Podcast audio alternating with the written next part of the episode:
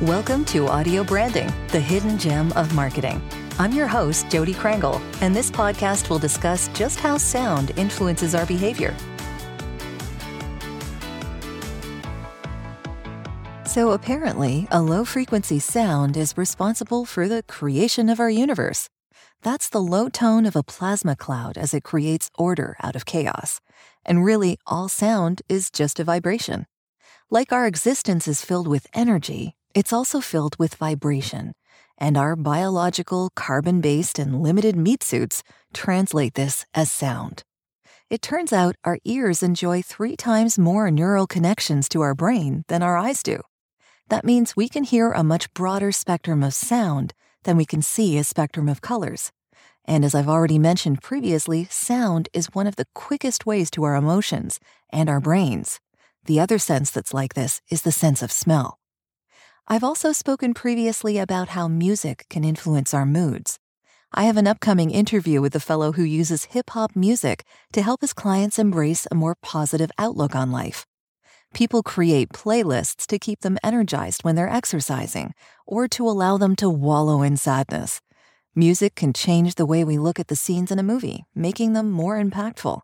Just try watching a movie, any movie, without the sound it loses a lot of its meaning and your engagement goes way down. We create lots of pieces of media that include sound as an element, but what about actual physical spaces? This is where architecture and sound vibrations meet. There are actually buildings crafted specifically to allow us to hear tones that feel uplifting or inspiring to us. Shay Trahan, and I hope I'm pronouncing his name right, an architect, intrigued by how sound works through his chosen instrument of creation, studied this in detail.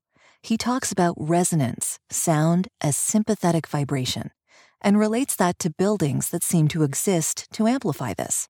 Then he adds information about reverberation, how long a sound lingers once the source sound has stopped.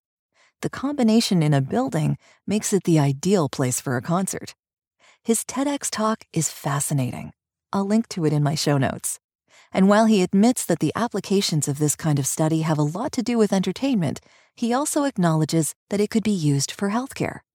Sonic therapy is useful for the treatment of PTSD, depression, Parkinson's, and Alzheimer's disease.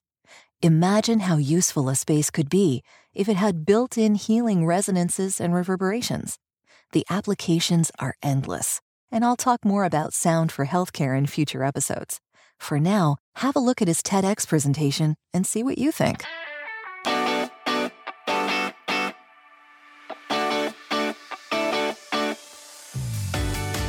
Well, that's the end of this episode. Thanks for listening. And if you like what you heard, please take a moment to give the podcast a review.